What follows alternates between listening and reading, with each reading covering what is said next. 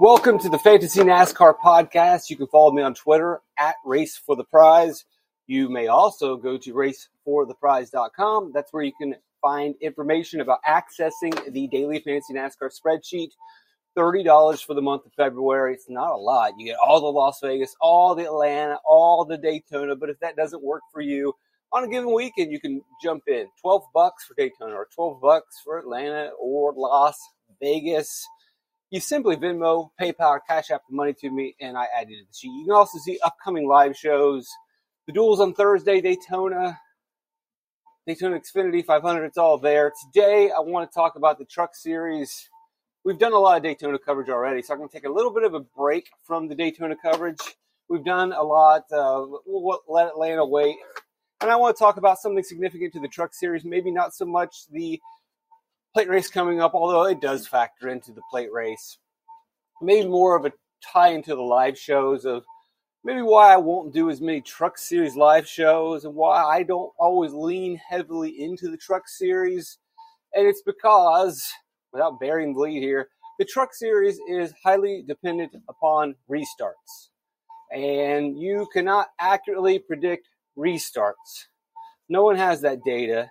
And even if they had that data, it wouldn't be very predictive. You just have overall finishes, and you just got to take that and assume that a driver has been better on restarts. That's a scary assumption. I'm being completely honest. I'm being completely transparent. I don't have to lock you in with a credit card or sell a big time package or make big time promises. And it's another reason why I'm probably not going to come up onto a truck series live shows because, and I might, but if I do, then you need to hear this honest answer that if I talk to you for an hour during a truck series race, or if I go for a live hour answering questions, it's not going to be that honest. You're going to ask me to make picks. We might talk ownership or leverage. We may think about the simulations and the projections, and you will spend an hour with me. And then at the very end, I will have to stop and say to you, oh, by the way, the truck series winners and losers, and then in fact affects drivers all the way up and down the board, just comes down to a late race restart or any restart, and that's how you make your gains and we can't really predict that. So you just wasted an hour with me. Thanks. Uh, send me a super chat. Appreciate it. I don't want to do that to you. I don't like to do that to you. And I don't mean to do that to disparage the Truck Series product. It is what it is. It's fine. It's basically that 2019 Cup Series package that you didn't like. You can't pass. The cars get spread out. They turn laps. They're all pretty equal. What really matters is restarts. And you say, well, the better car? No and we're talking about trucks. I always do that. How long have I been doing this podcast? 10 years, whatever. I still refer to the trucks as cars. The trucks all have Ilmor engines. Their bodies are all the same. The difference between the top 10 is basically non existent. So you can't separate. And so it really just depends on who pushes who, who runs three wide, who then runs four wide around the three wide. You never know what's going to happen because the drivers never really know what's going to happen. You may get a push into turn one, but you don't get to push out of turn two. They all make up their decisions on the fly. These small micro aggressions or micro passivities for some drivers determine who moves forward, who moves back. And then because of the racing package, very similar to that 2019 car, it stabilizes and becomes a static lap turner. If the truck series ever gets clear of a restart, which is something that they don't always do, because as I mentioned, it's all about pushes, side drafting, running side by side. Wider tracks can be safer, but as you look at some of the Las Vegas data, although on the screen you see Kansas data, and the reason I'm using Kansas data just to prove a point, but also as I look at Las Vegas in the coming weeks, I'll look at Kansas because it's just the more recent 1.5 mile race. I really don't want to go all the way back to February 2023 to determine speed. You can use that February Las Vegas race to get an idea of the racing at Las Vegas and the restarts at Las Vegas, but it's not going to help you identify fast drivers or fast trucks, or at least I think Kansas would be much more effective. But once they get clear of a restart, then it's lap turning and we're good. And that becomes predictive of hog points, fast laps, and laps led. But there's always the situation or possibility that one of those drivers that gets clear and is able to lead laps wasn't really one of the guys that was identified in the practice sheets. When you went to racefortheprize.com and you got the lap by lap data and you were able to find drivers that you thought looked very comfortable, looked very fast, had a good starting position, and then they just didn't get the restart that they needed. And so, in a short race with an elevated price tag, that driver does not end up being optimal simply because of a restart. The guys that are going to look good on the tout shows, the drivers that are going to look good on paper, that are going to look good based on current form, track history, that are going to look good based on the laps that they're down in practice. They're going to be discussed in the chats. They're going to be discussed by the touts. And then there's going to be the route of, well, now we play them or no, we don't play with the ownership. And that becomes the conversation. We can look at the laps. The show can look at the laps. The people can look at the laps. The chat can look at the laps and they can look in all the data they want.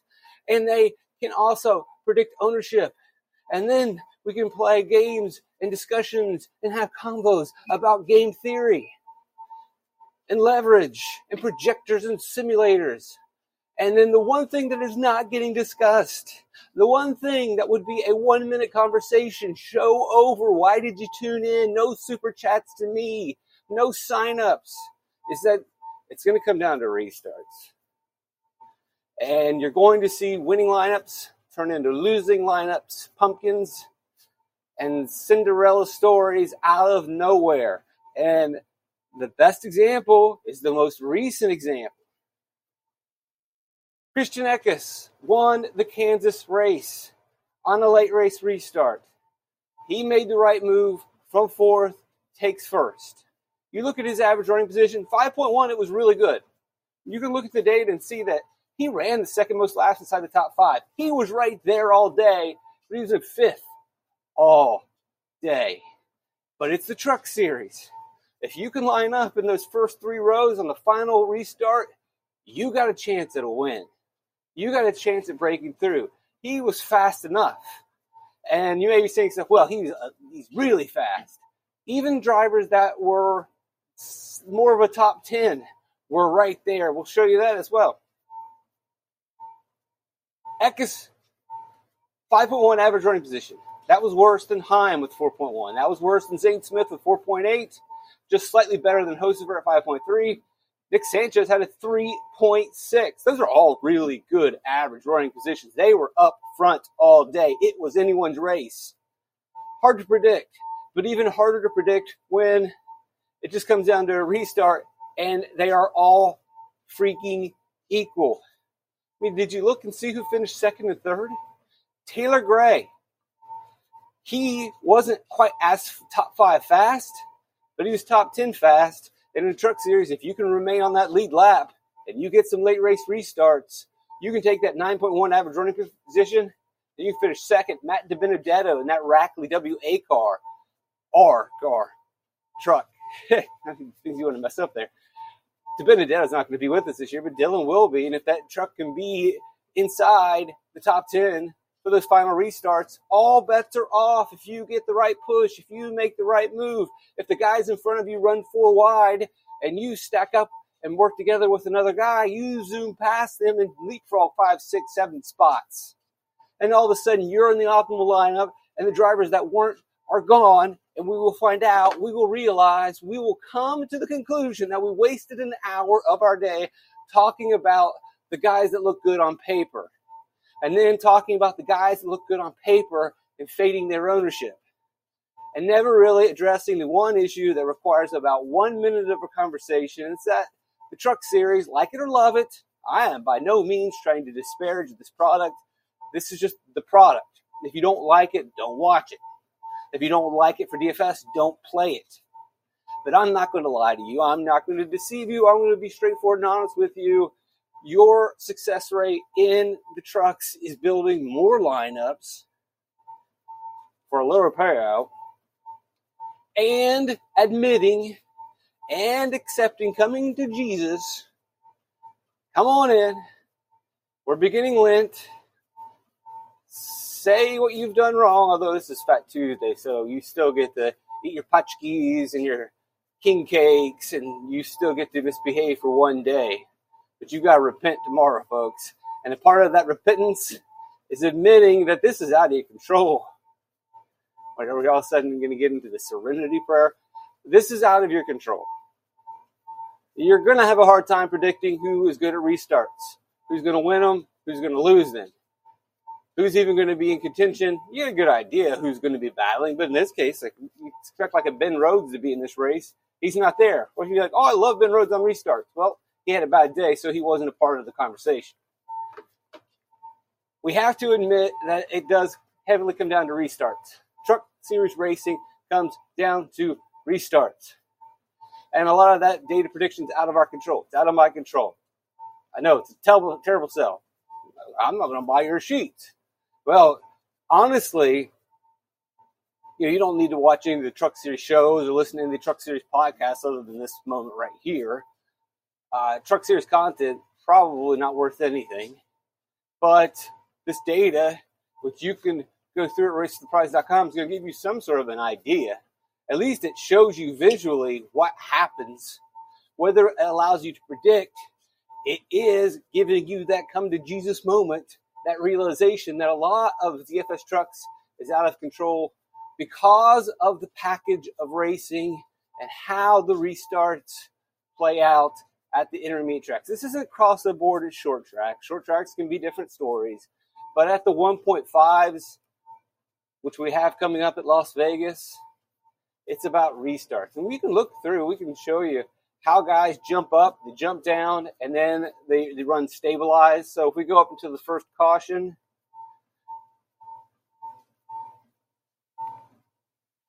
you can see Sanchez starts in the front row, has a good start. Not too surprising, right? First start of the race, no one's going all out, nothing bananas. Like, hey, let's not wreck the cars in the first lap. We do see Ben Rhodes, though, jump from sixth to second. And Purdy drops from first to third. Majeski drops from third to seventh. And that's where they stay. You think restarts matter? There it is. What if you were all in on Majeski leading laps? And the way that these trucks play out, it is very difficult to climb your way through traffic. Pit stops matter. Majeski later on will have a slow pit stop, pretty much throws him out of contention. Pit stops matter. We've got the pit stop data actually. When they pit, when the cautions fall with these short, short stages, that'll get addressed on shows. That'll be talked about. Flipping stages, truck series races at intermediate tracks and short tracks can sometimes run like road course races. We'll talk about that in another podcast down the road that's a, a popular concept and that's fine. But even then, flipping a stage doesn't matter when, oh, I flipped the stage. Now it's my turn. And then, oh, we're sorry, someone else got the push in the restart. You just flip the stage. Now you're on slightly older tires and you're right back in traffic.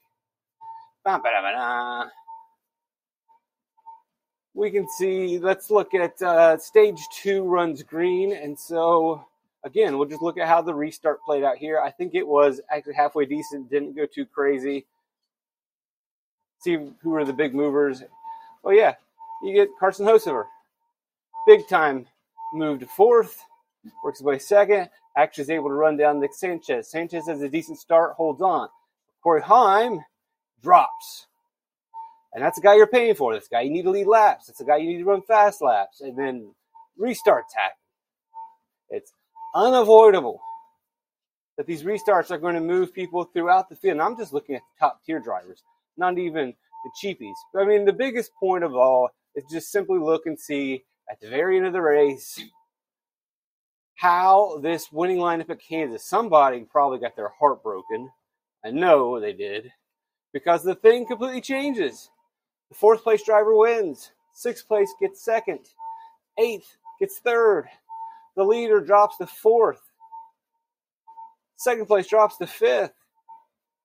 And we got all this topsy turviness. Even Jesse Love, who was in the top 10, falls back to 13th. You see a little bit of value just disappear. And here's another thing that probably doesn't get enough conversation. And I know I don't talk about it enough. So we're looking at the final restart for the drivers that are two laps down. Like, what are we doing? We're talking about the final restart for the drivers two laps down. But that is a conversation that has to happen in the truck series. And even the restarts for the drivers that are all on the same lap matter because Timmy Hill and Lawless Alan were both starting this race in the back. Timmy Hill and Lawless Alan were both priced pretty much the same. Lawless Alan ends up in the optimal lineup.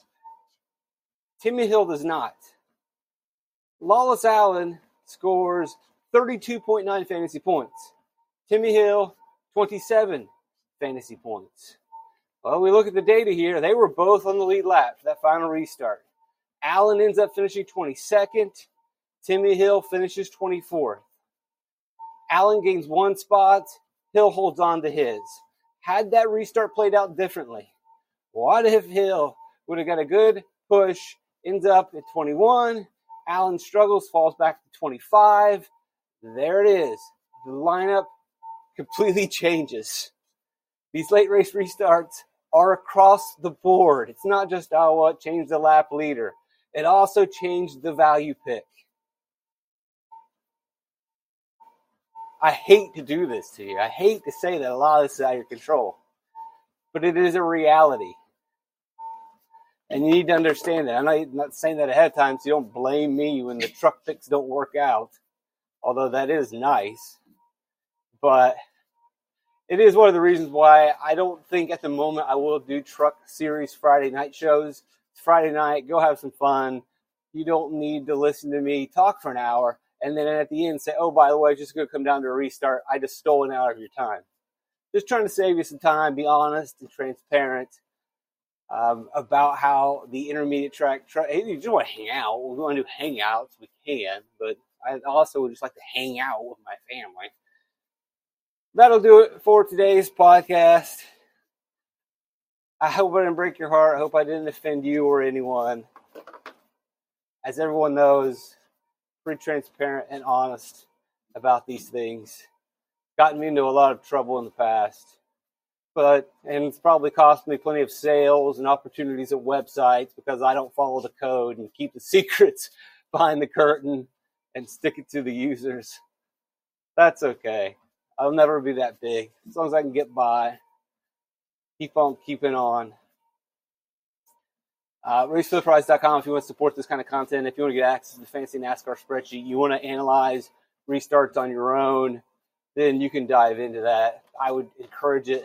Thanks for joining me, guys. Blessed to have you around. Love you. Trip to life's fantastic.